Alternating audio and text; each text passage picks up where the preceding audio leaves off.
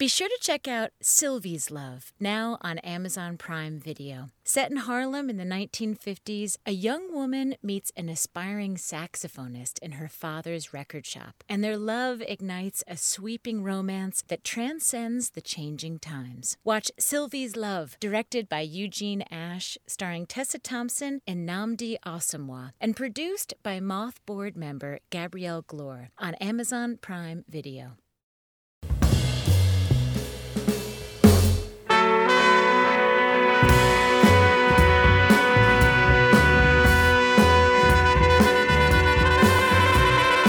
From PRX, this is the Moth Radio Hour. I'm Jay Allison, producer of this radio show, and in this hour from the Englert Theater in Iowa City, in cooperation with Iowa Public Radio, we bring you a Moth main stage event.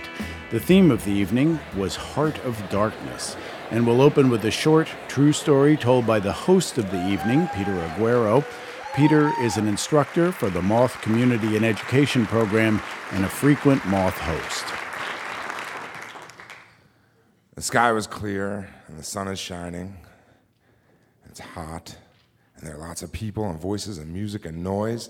It's a beautiful day at the New York Renaissance Fair. I just finished uh, selling a $400 gold dragon ring to a wizard from Hoboken and uh, I, my boss said I could take a break, so I went uh, into the back room. I started to make myself a sandwich, and there's almost nothing more celebratory than a perfect sandwich. So I was putting the turkey just right, and the lettuce, a little slice of onion, the tomato cut just perfectly, a little bit of dressing, put it together, a little pressure, just so everything comes together. And I was going to let it sit for a minute because you know you got to let everything marry. And just then, my wife comes into the back of the booth, and she looks beautiful. She's got this uh, long purple and black skirt, and it's got dust all around the bottom, and she's got big plume of feathers in her hair and uh, a, a, bodice, uh, so everything is, is like is real nice. And uh, but she's got a, a, a, strange look on her face. I say, I say, baby, what's wrong? And uh, she's nothing, nothing. What's wrong? Nothing. She starts to cry. I say, baby, what's wrong? And so she tells me uh, she was over uh, at a, a, cart that we also have where we sell jewelry uh, over by the jousting arena. And uh, while she was over there, she's very friendly. She talks to everyone. She loves to speak in an accent. She does all that stuff. This guy comes up to her and says, Hey, do you want to see some pictures? And she says, Sure. And he, he shows her on the back of his digital camera, he starts flipping through the pictures, and they're uh, like grainy, odd pictures of a, of a, a woman uh, in a bathtub. It didn't happen at the Renaissance Fair, and she she wasn't. It it it just immediately she froze, and this guy goes, "Hey, can I have a hug?" And she just runs away. And she comes over, and, and I'm like, baby, it's okay. I hug her, and I'm like, it's not your fault. This, is, this isn't your fault. Don't worry, you're okay. You're safe. Everything's fine. It's not your fault. So uh, I go to find my buddy Sean, who works uh, for security at the fair, and I'm looking all over the place for him. I find him over by the human chessboard, and he's a big dude. He's got a kilt on and a big orange, like puffy shirt. It says, you know, "Ye old security," and and. I tell him what happened, and and he radios uh, his other guys on his team, and and you know they want to be on the lookout for this guy. He's like, all right, don't you know it's okay, just take care of Sarah, it'll be all right. So I go back to the booth. I tell my boss, uh, you know, that I'm going to go work at the cart, you know, and so I had given Sarah my sandwich because I'm a good husband, and so I made another sandwich to take on the road. And so we get down there, and uh, it's just it's just bonkers. There's all just all these people all over the place, and, and I'm just scanning the crowd and I feel my heart beating, and I'm starting to get angry, uh, and, and there's like a little bit of like a flutter in my stomach because I know that it's coming. I, am not an angry guy. It took me a long time. I was I grew up with a bad temper and a bad house, and it took me a lot of years and a lot of meditation and a lot of other things to uh, calm myself down.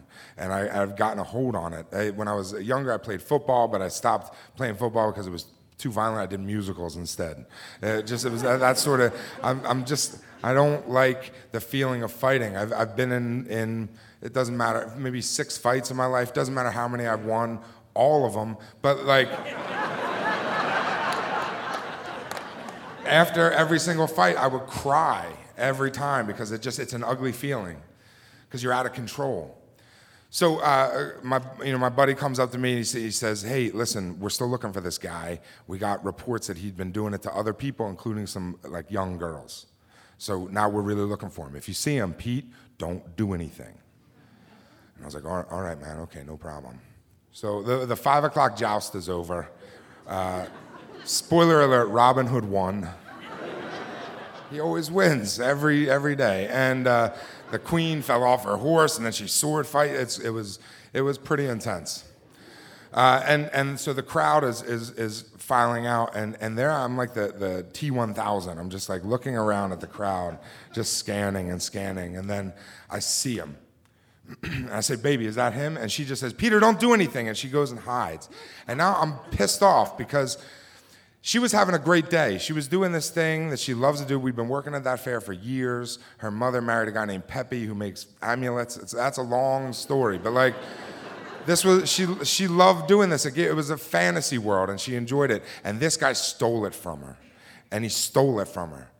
No one has the right to do that to anyone else on a beautiful day. So I, I, walk toward him, and the rest of the crowd disappears. It's just me and him, and he's got like a his hair's a little too long in the back. He's got a Budweiser T-shirt with no sleeves, jean shorts, and I'm I'm just going toward him, and I get right in his face, and I, and I just he looks up at me askance, and I say, uh, "Show me the pictures."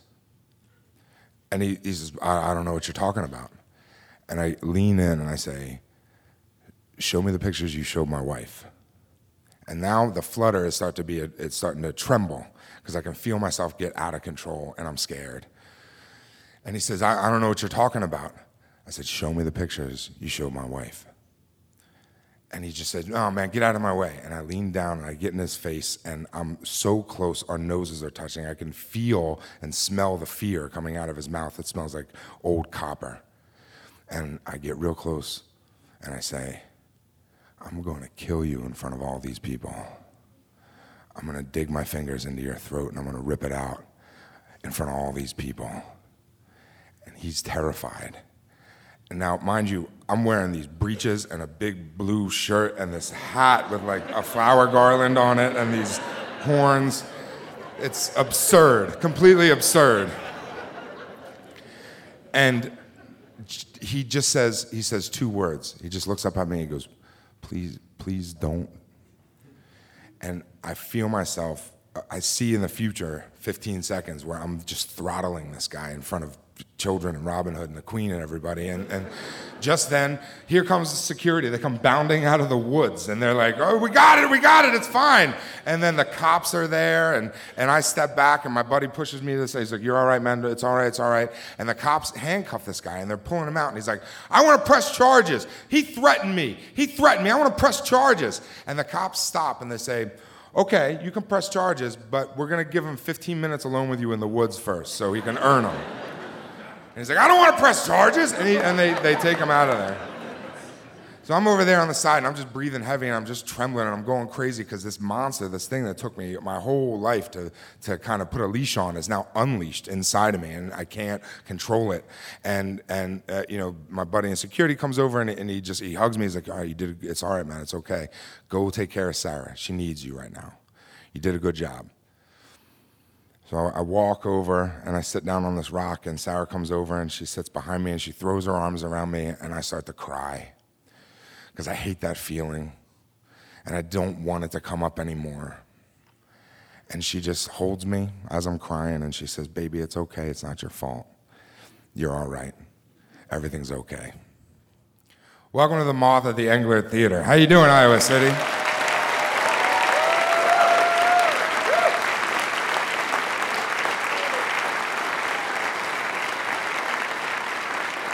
Thank you so much. You guys are beautiful. Thanks for coming out tonight. Uh, this is uh, The Moth.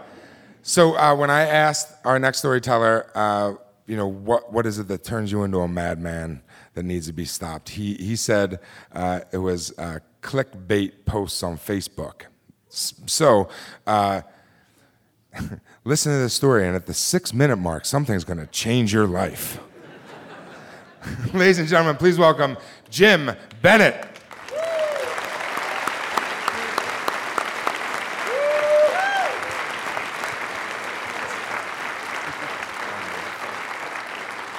We're both taller. Uh, so I was part of the team that brought marriage equality to Iowa, and I, um, I love Iowa. And I work for Lambda Legal, and we, we like to think of ourselves sort of as the gay mafia, and, the, and we're just bringing the gay agenda of civil rights, and we, and we do it through our work in the courts. And we, we knew back about in early 2003 or 4 that it was really Iowa that could deliver marriage equality and bring it to the Midwest. It had only been in the coast up till then. And Iowa has this incredible history of civil rights that you may be aware of. It's, it's the first state in the North where if a slave made it here, they were free. It's the first uh, uh, state that allowed a woman to be a lawyer and be part of the Iowa bar. They desegregated the schools 100 years before Brown versus Ed. And, uh, and so we felt good about the courts, but we also need to win in the court of public opinion. And uh, apparently there's a conservative element is here as well. and, uh, and so my job is, is to develop these field campaigns and work throughout the state and have town halls and really talk to anyone that will talk to us about why marriage equality is awesome and ultimately to convince at least 51% of Iowa that it's perfectly Iowan for gays and lesbians to be getting married. Uh, and so we began our efforts, and, and I would go around, and I was assigned mostly to the west side of Iowa originally, and so I would go. We're everywhere. Um, but they would and so I, we would have these town halls, and you know, Iowans have a thirst for knowledge. They just they want to know everything going on. So we would get both sides, and the opposition would come out just as strong as people that were for us or trying to figure it out. But they're Iowans, so they would they would bring hateful signs, but they wouldn't hold them up when I was speaking because that would be distracting, and they and they wouldn't yell over me because they did want to be respectful because that's the Iowan way. And so um, we, we moved forward. And one of the um, comments that we would hear over and over is if you really want the hearts and minds of Iowans, you need to ride RAGBRAI.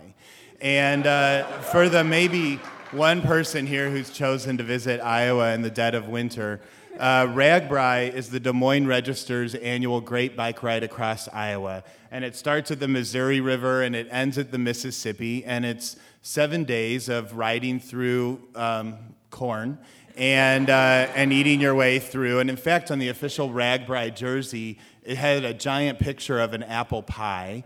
Um, rarely um, do you see that on a bike uh, jersey. And, and they, um, and then at night you, you pull into these small towns and they really roll out the carpet for you. And all of the churches compete by having these big church dinners, and that's their fundraiser for the year. And uh, so in April 2009, we win the case and we're, we're going to do a, a, team. So we formed Team Lambda Legal because if you're on a team, it's easier to register and get in and it's a little cheaper. Um, and we, so we get our we get our team together. We design these beautiful jerseys because we're gay, so they're stylish and awesome. And uh, and I even convinced my partner, Terry, who does not enjoy sweating or athletic things, to, um, to join us. But he's really more about the food than he is about celebrating equality. But whatever, he's going to be with us. And so we, we begin the ride, and I was a little nervous, but I had to say everything went great. Like, people were so wonderful to us, and couples would come up and tell us about. Um, getting married or that they were going to get married, and people would congratulate us on, on the victory. And, and we certainly had people that were not so excited about marriage equality coming to Iowa.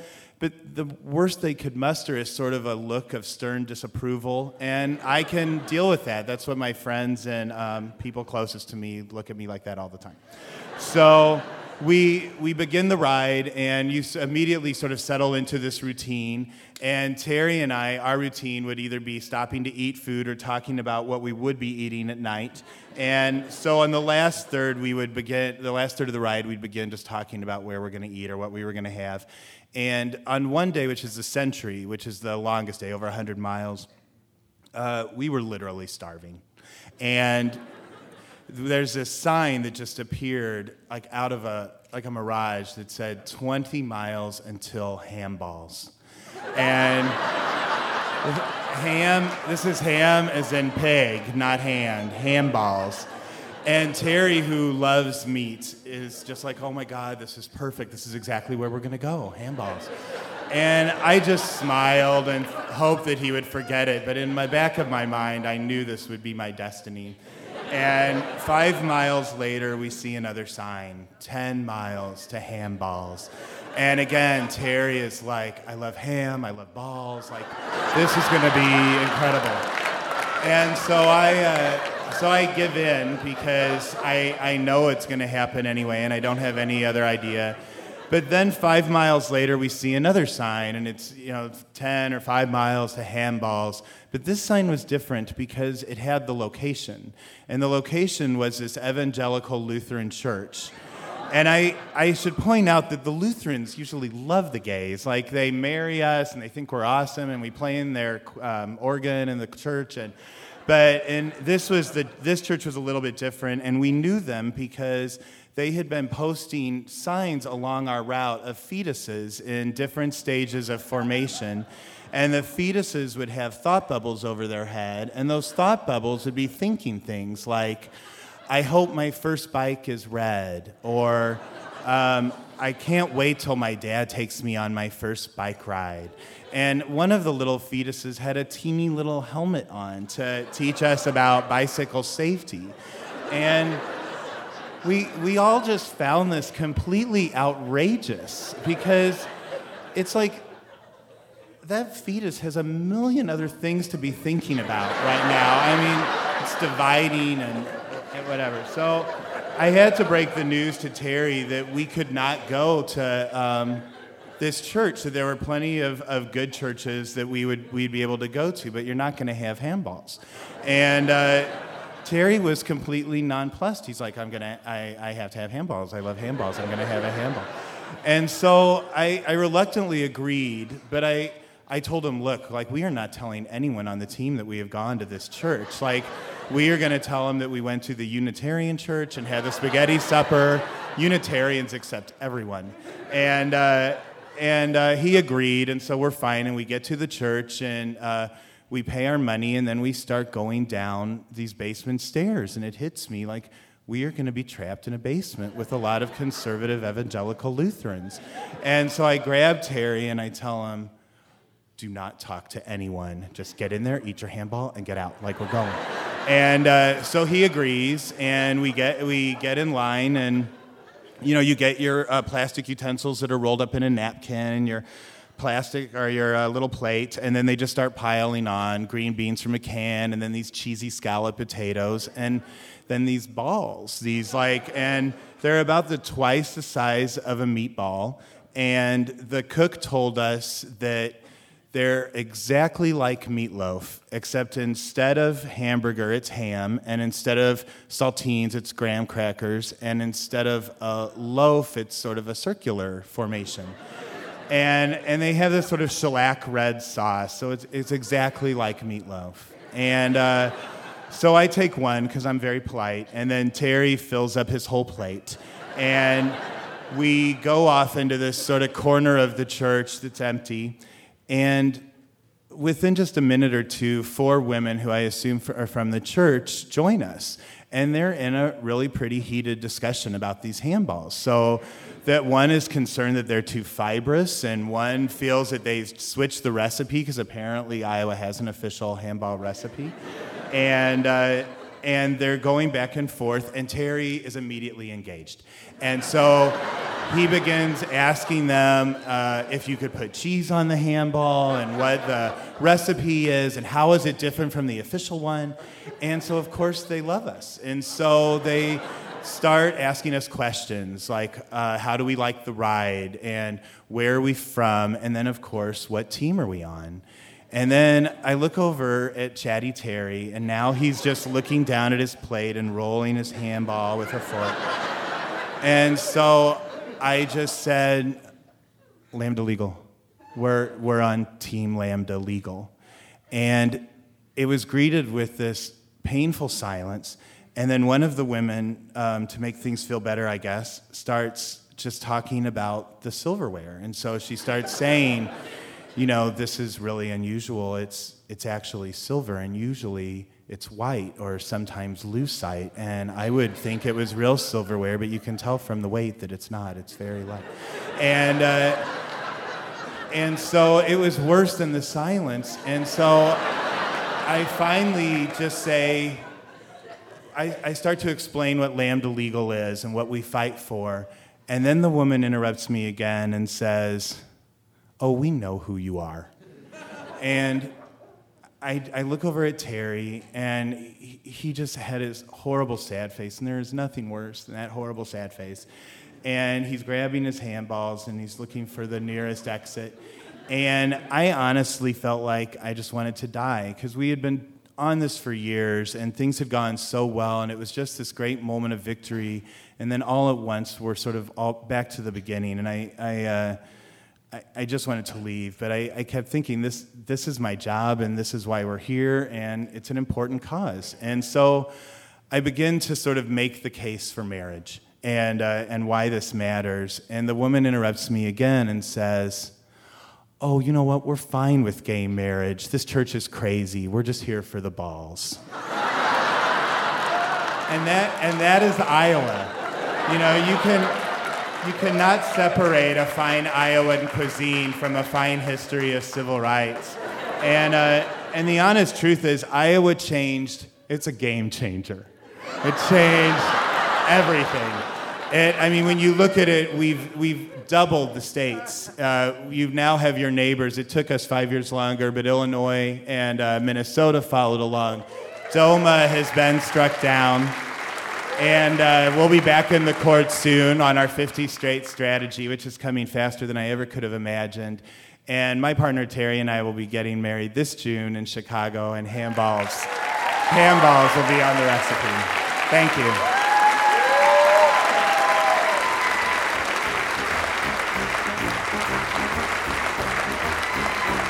Ladies and gentlemen, Jim Bennett.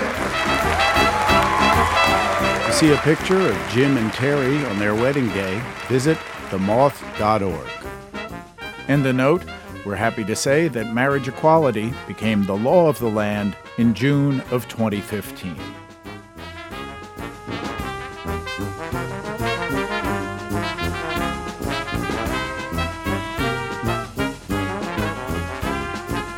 Share any of the stories you hear on the Moth Radio Hour, go to themoth.org, where you can stream the stories for free and send a link to your friends and family.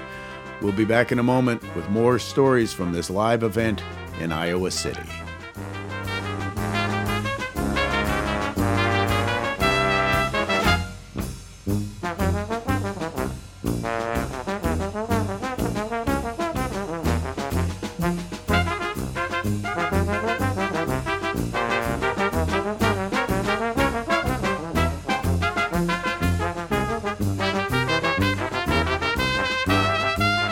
Radio Hour is produced by Atlantic Public Media in Woods Hole, Massachusetts, and presented by PRX. This is the Moth Radio Hour from PRX. I'm Jay Allison. You're listening to a live Moth event held in Iowa City with the theme Heart of Darkness. Here's your host, Peter Aguero. Okay, so our next storyteller, remember uh, we asked all of our storytellers uh, what is it that makes you just say, the horror? what puts you into just a, a state of madness in which you need to be stopped? She said, You know, when you see somebody and they're folding a map and they're doing it the wrong way? and she just, she stopped talking. She just like went like this for a second. And I was like, It's okay, you're gonna be all right. So it's uh, folding maps is something that just makes her crazy. Uh, please welcome our storyteller, Stephanie Summerville. Come on!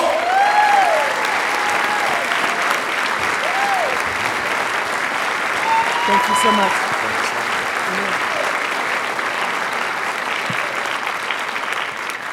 So, I grew up in southern Indiana in the late 1960s to overprotective parents. We were a barely middle class family living in a not so great neighborhood, but my parents wanted the best for me and better than what was in the world around me. So, to that end, I led a very sheltered life. I only went to home, school, and church. Uh, at the age of five, I began piano lessons. I could go there. But I could not play with any of the kids in my neighborhood. I could only play in the backyard with my little sister. Now, my mother was a beautiful and elegant woman. She was a bit of a fashionista. She was the kind of lady that would get dressed up to go to the mailbox. And she dressed in the style of Jackie O. Now, my father was an incredible, charismatic person. He had an upbeat attitude uh, and a can do kind of spirit. And he dressed and moved and looked like Sidney Poitier.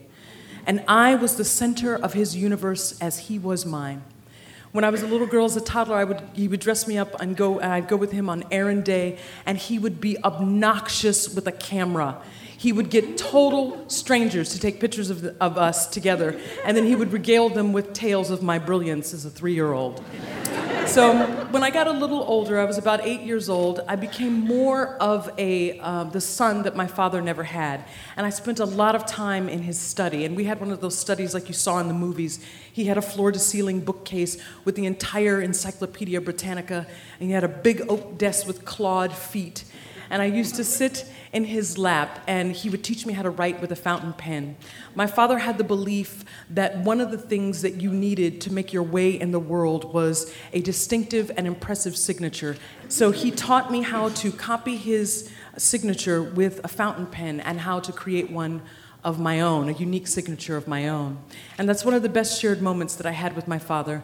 That and the 1976 Summer Olympics, because first of all, it was our first world event together. And for the first time in hi- Olympic history, something had happened that had never happened before. An athlete was awarded a score of a perfect 10. And it was given to Nadia Comaneci at the age of 16 for her impressive and flawless gymnastics routine.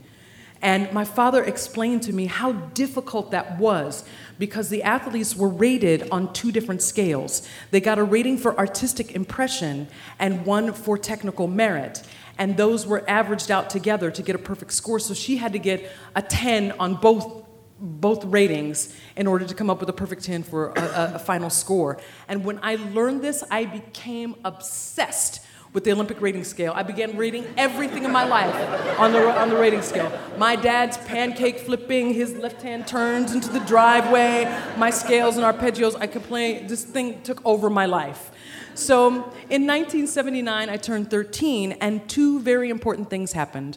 First of all, I got a summer job, and two, I began to notice boys. Now, this summer job was an early work program because my parents were like overachievers and they wanted me to get started on my job experience and character references. So it was about me and about 19 other 13 year olds. It was about a mix of 10 boys, 10 girls. And our job was to detassel corn, which I'm sure you all know in Iowa. Thank you.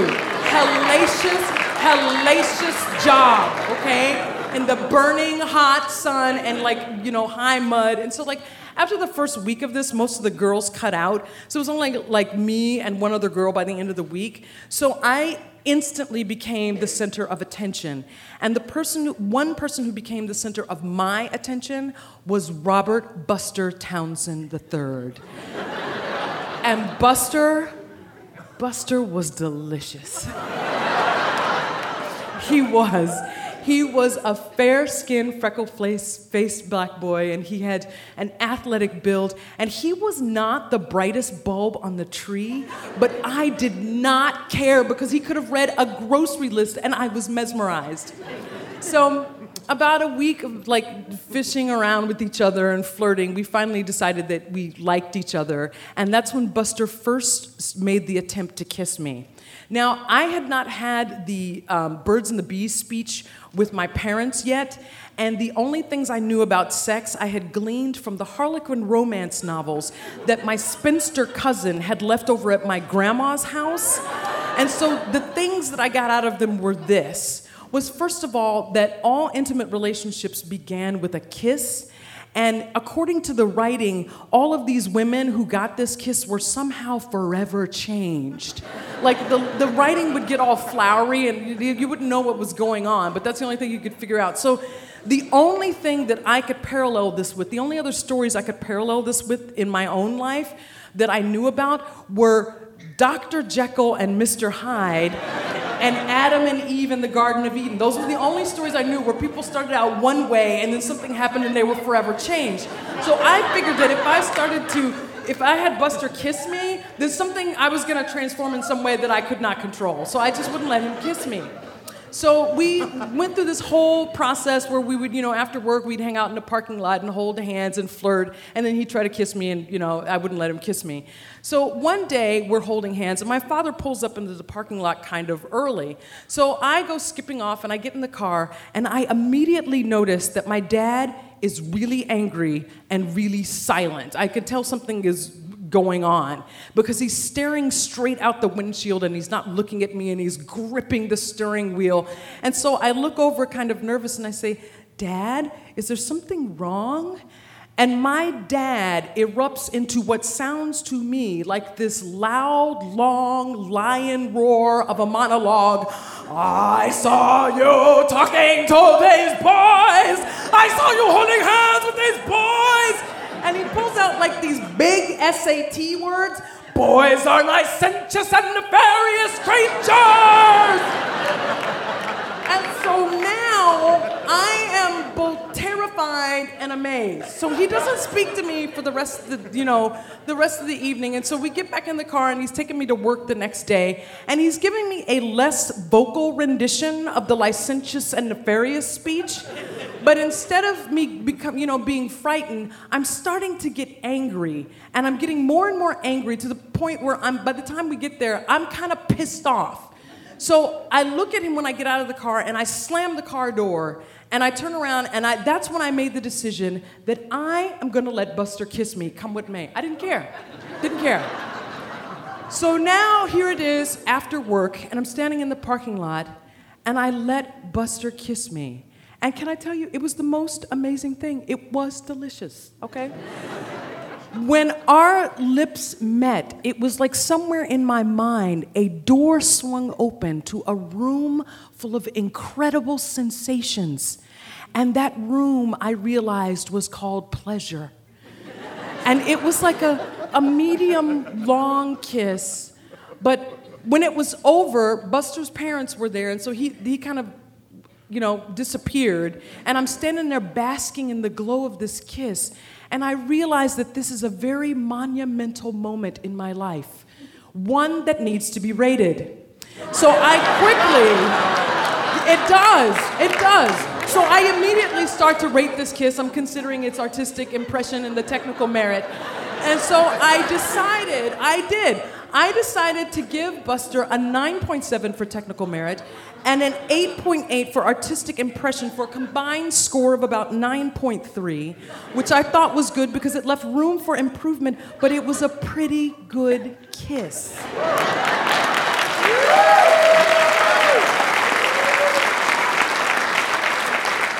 So, I had settled all of that in my mind, and then I looked up and realized that I was the only kid left in the parking lot. So I just started to walk home because that's what you did in the 1970s. We didn't have cell phones. You let your kids just kind of wander home. So now I'm walking home and I'm thinking about the consequences of this kiss because now I'm going to be forever changed. So I'm checking myself to see if there's any kind of transformation that's going to take place, and I'm developing contingency plans in my head in case my behavior changes and I can't control it. So um, this is where my head is at. And finally, when I get to the door of my house, before I can barely even knock on the door, my mother opens the door and she says, I need you to help me with your father.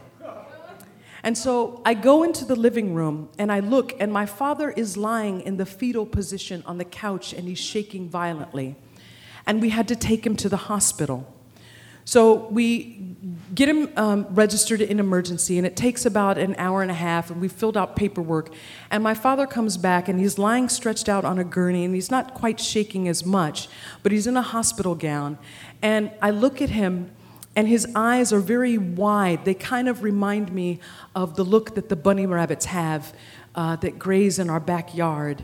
And it was the first time that I saw my father looking so frail. And I said, Dad, are you all right? And with that classic smile and that can do spirit, he didn't say anything, but he sort of just smiled and nodded. And as they wheeled him away on the gurney, my father's downward spiral begins as he spends 30 days in ICU in a coma and finally dies. And that's when my world began to implode. Because from that day, I never went back to that job. I never saw Buster again. And I never had time to process any of this because I was too busy trying to share household responsibilities with my mother while trying to keep up with the expectations of my father.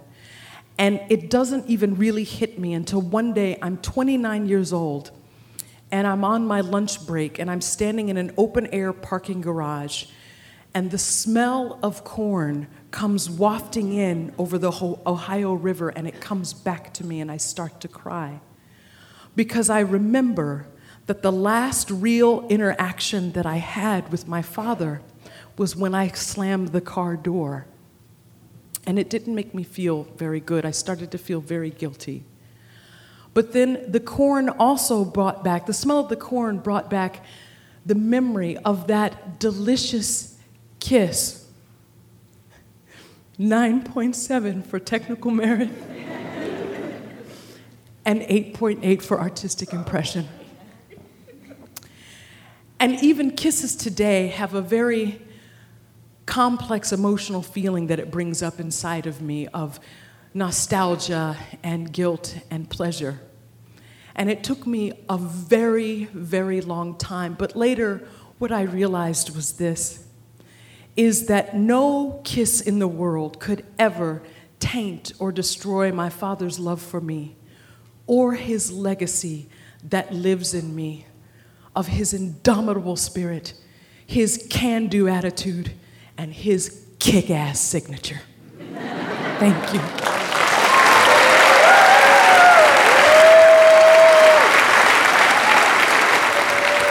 Ladies and gentlemen, that's Stephanie Summerville. Stephanie Summerville is a musical theater performer living in New York. She's a singer with Secret City, an Obie Award winning art salon held monthly at Dixon Place. She's also a proud graduate of Sarah Lawrence College and an alum of the New York Shakespeare Festival Lab at the Joseph Papp Public Theater. We'll be back in a moment with our final story from this live event in Iowa City. The Moth Radio Hour is produced by Atlantic Public Media in Woods Hole, Massachusetts, and presented by PRX. This is the Moth Radio Hour from PRX. I'm Jay Allison. You're listening to a live Moth event held in Iowa City with the theme Heart of Darkness. As a caution, the next story contains a homophobic slur. Here's your host, Peter Aguero. So we have uh, one final storyteller this evening, and uh, when I asked that final storyteller, I said, uh, "What is uh, something that drives you to the point of madness? Something that would make you, uh, you know, pull that Marlon Brando, like don't learn your lines." you know, sit in the mud and be nuts, you know, kind of Kurtz thing. Uh, and our next storyteller said, tailgaters because I don't, especially when you can see their teeth in your rearview mirror. Please welcome Janice Josephine Carney. Come on!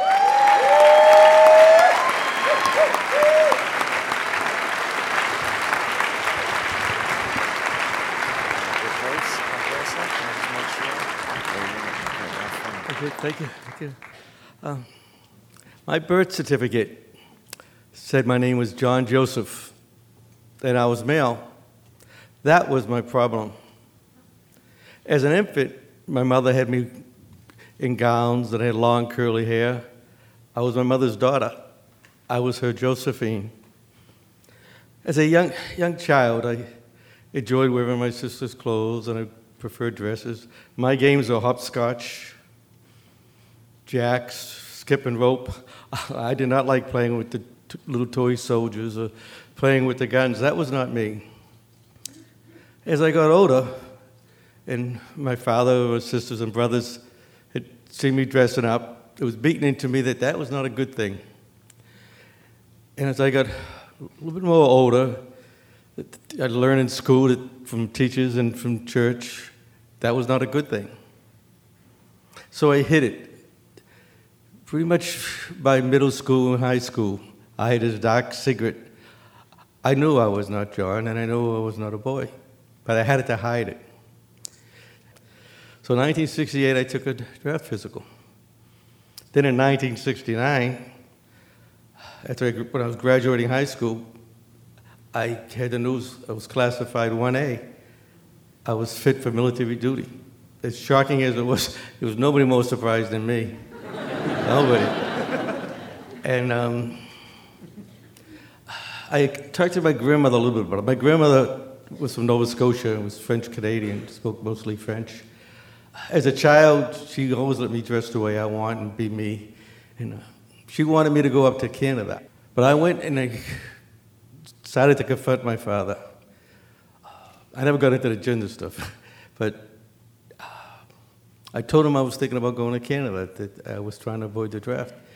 And my father was your typical World War II Irish guy, and he went off the deep end and telling me I'll never let a step foot in his house again, you know, set of mine if you can't go off the war, and just the whole Archie Bunker thing before there was even an Archie Bunker on TV. He was, he was there. So the very next morning, I went out, we took the T down to downtown uh, Boston, Cambridge actually, and I went into a recruiter's office and I enlisted into the Army uh, to get into the medical corps so I could avoid um, the, the infantry. And um, July of 70 to July of 71, I was in Vietnam, with the 101st Airborne. And I spent some time up along the Laotian border on a fire base. I could talk uh, a lot about that, what it's like being on a fire base that's under attack and surviving an ambush. Um, but the biggest thing was coming home, landing in Seattle, and um, I ended up back in Boston. And uh, almost immediately, I was back in full fam hitting the clubs. I was 21 now, so I can get into the good clubs. and I was dressing up again. And the army didn't change nothing as far as who, my gender and who I was. But the struggle, the struggle was still there, wanting to fit in, wanting to be, wanting to be normal. There were periods around this, this time frame where um, the army doctors had said I had a psychotic war neurosis. This is before the term post-traumatic stress disorder was used. I was under a lot of different medications. We were trying to treat it with pills, pills to make you help you sleep, pills to help you wake up, pills for anxiety, pills for depression. And I tried, I wanted so much to fit in. So I got, I got married, which was the thing to do. I had three children. Uh, I worked um, five years at a hardhead job at, at, at shipyard in, in Quincy, Mass. Then I got a civil service, safe, secure job, uh, the post office. But the image at, at the time of Vietnam veterans all being the enemy, and uh, if you put Vietnam veteran on a job application, you wasn't going to get the job. It was, uh, there was a lot of shame in being a Vietnam veteran. And I got involved with a veterans support group and I got to meet a bunch of really what would have become my closest friends, the only friends. It brought back my pride as a veteran, and I started wearing a Vietnam veteran's hat and being proud and, of who I was. But in the end, um, I, I still, I just was this miserable drunk.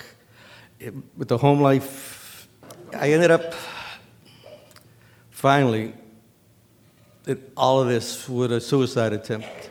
Um, I tr- tried before, but this, this time uh, I ended up in a hospital and transferred um, to uh, the Boston VA hospital. And a woman from my church, uh, who was our, our big A, champion, came in to visit me in a hospital and brought a friend. Uh, his name was Pat.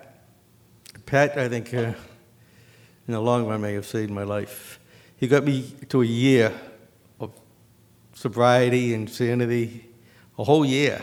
Uh, the longest I'd gone out drinking probably since around middle school. And it, there was this clarity and this sense of who I was. And I,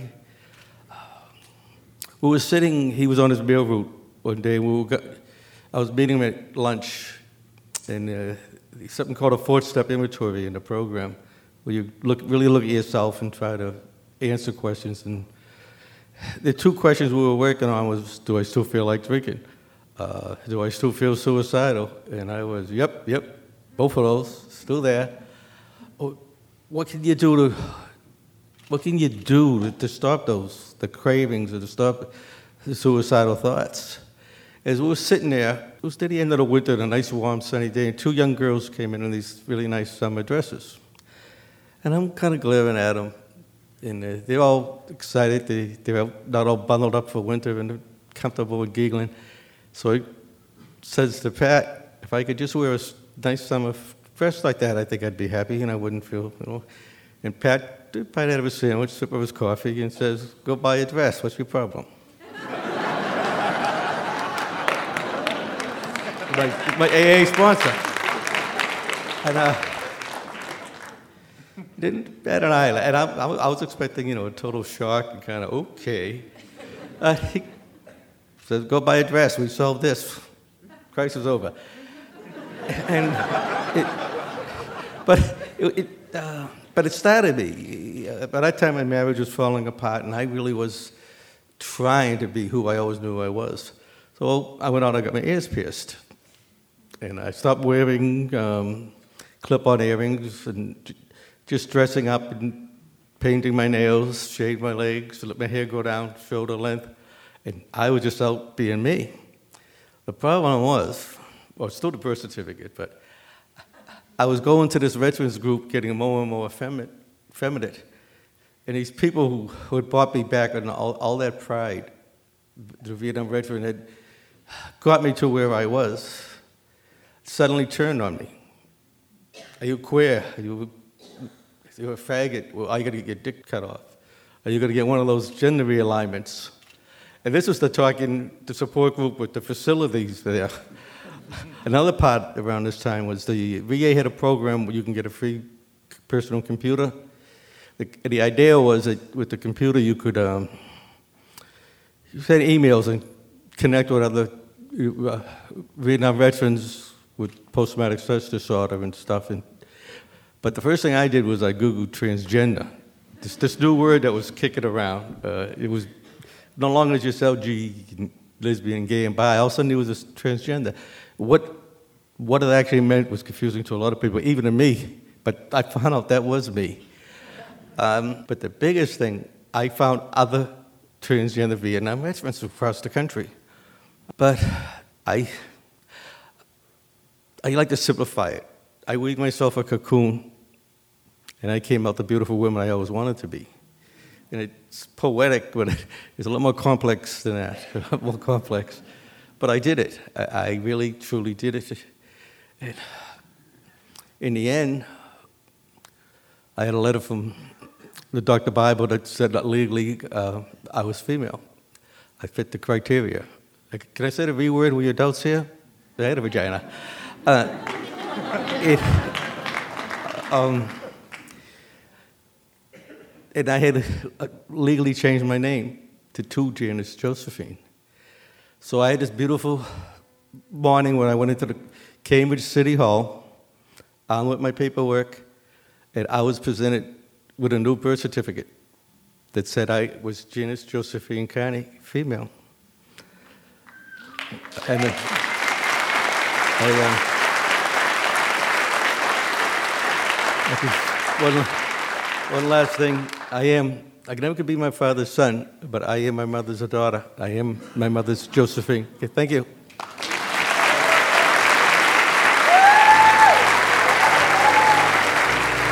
Ladies and gentlemen, it's Janice Josephine Carney.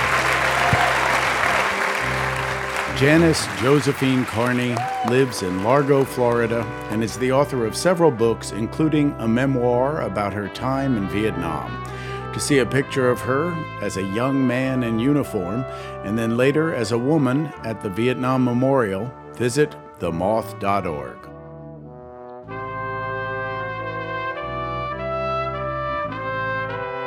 That's it for the Moth Radio Hour. We hope you'll join us next time. And that's the story from the Moth.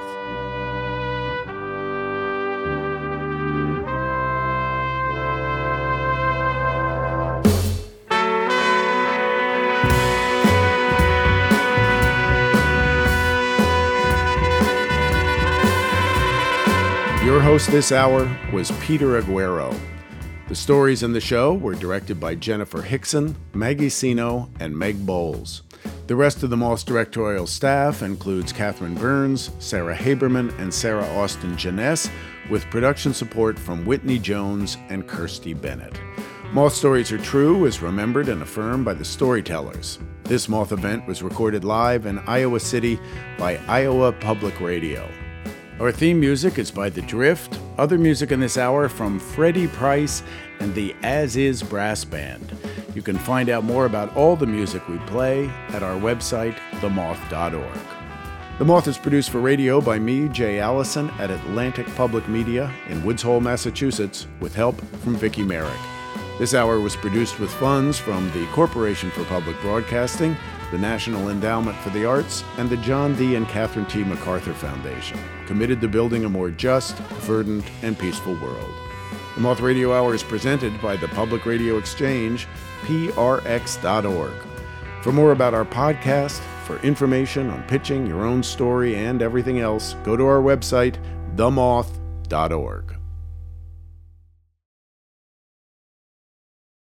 Moth Story Slams are back. Held on Mondays beginning in February, join us for our weekly open mic story slam competition. February's theme is Love Hurts. Throw your name in the hat for a chance to tell your story or just come to listen to stories of a total eclipse of the heart, kicked to the curb by the people or places or things you love or used to love. Visit themoth.org slash events to buy tickets now. That's themoth.org slash events.